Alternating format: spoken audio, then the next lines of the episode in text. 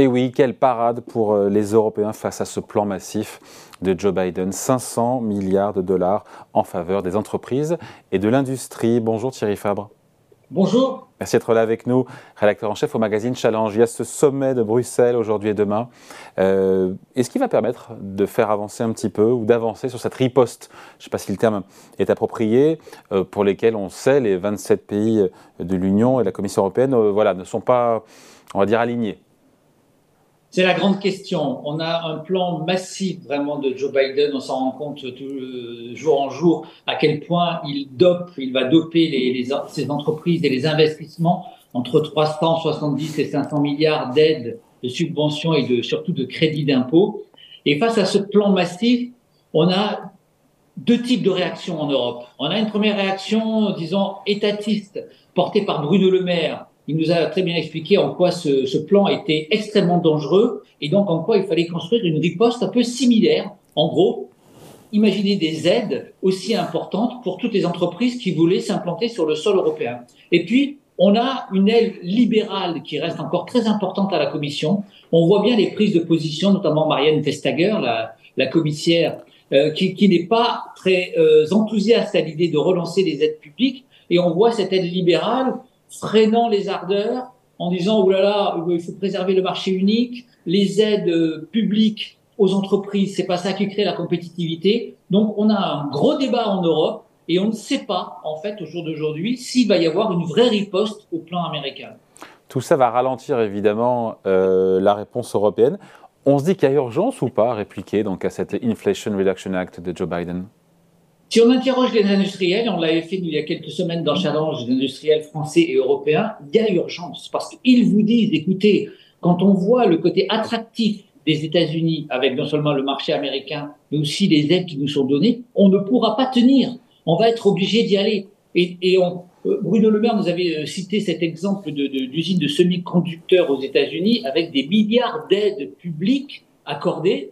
Donc, les, les, quand on écoute les industriels, on, on se dit qu'il faut réagir vite. Et moi, mon, mon souci, en fait, c'est de voir que l'Europe a encore une certaine naïveté libérale. C'est-à-dire en se disant que c'est en faisant fonctionner le, le marché unique que on, on, sera compétitif. Quand on voit en face de nous les Américains qui mettent vraiment des chèques très importants, et quand on voit la Chine, l'autre bloc, où là évidemment l'impact de l'État et les aides de l'État sont, massives, on se dit qu'au milieu, les pauvres libéraux européens risquent de subir à nouveau une certaine désindustrialisation. Il y a toujours donc une forme de naïveté européenne face, euh, encore une fois, à ce que font les Chinois et les Américains, ou le fait déjà qu'on parle de politique industrielle en, France, en Europe, c'est déjà une avancée, maigre diront certains.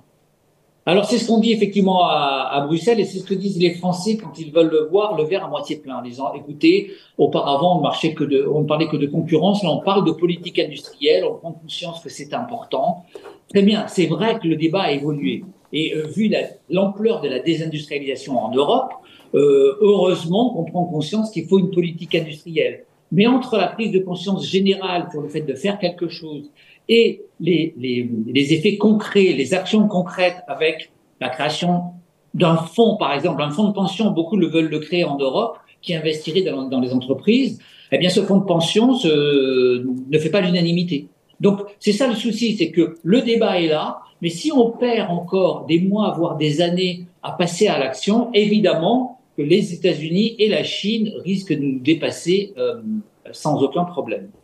Ça pourrait ressembler à quoi la riposte, encore une fois, européenne? Parler de fonds de pension, on n'en est pas encore là, mais euh, de fonds, quoi, de fonds européens pour la souveraineté, j'ai vu passer ça, ou des aides, des aides d'État, oui, des aides publiques à l'américaine? quand, quand je, parlais d'un fonds de pension, en fait, c'est vrai que c'est plus un fonds industriel qui euh, prendrait des participations et donc soutiendrait toutes les initiatives. Enfin, quand on voit le retard qu'on a dans les batteries, alors on essaye de s'y mettre, mais dans les puces, évidemment, ça, ça demande des, des milliards d'investissements et on voit bien que toutes ces grandes industries, les industries de demain, ne peuvent émerger que si la puissance publique est là.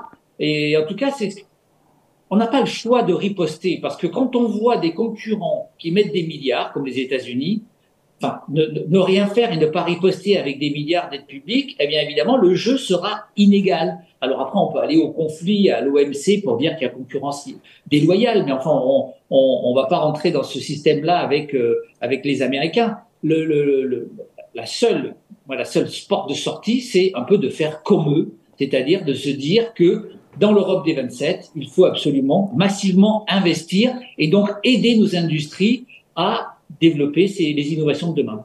il y a les chefs d'État euh, évidemment européens, puis il y a aussi la Commission européenne. Qu'est-ce qu'elle nous dit, la présidente euh, Ursula von der Leyen?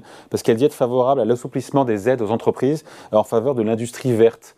Donc en français, dans le texte, ça veut dire quoi? Quels seraient les secteurs qui seraient aidés? Alors, simplement, ce qu'on peut dire, c'est que Ursula von der Leyen, elle est plutôt sur la ligne étatiste d'un Bruno Le Maire, et elle a tordu le bras, par exemple, à euh, euh, pardon, euh, elle a, tordu le bras à Marianne Vestager, qui, elle, euh, est toujours sur cette ligne libérale.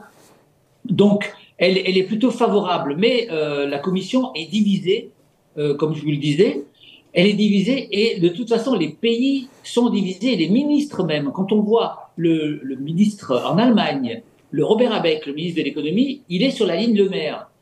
Christian Linder, le ministre des Finances, il est sur la ligne Vestager, la ligne libérale. Donc, euh, on voit bien à, quel point ça va être difficile de voir les scissions entre ceux qui, veulent intervenir et, les autres qui veulent rester sur un certain laisser-faire. Et donc, ça peut se terminer comment cette histoire? Parce qu'il y a ce que peut faire la Commission, il y a ce que peuvent faire les États, avec des États qui n'ont pas tous les mêmes, euh, les mêmes moyens. Évidemment, l'Allemagne, la France ont plus de moyens que d'autres, pays de l'Union. Euh, et puis, s'il y avait un fonds pour la souveraineté européenne, est-ce qu'il est financé comment? Avec une dette commune? Et là, je vois pas trop les Allemands remettre au pot, non? C'est ça le problème, c'est-à-dire qu'on a eu l'opération Covid où là euh, on a fait ce fonds commun, ça a été une, grande une première.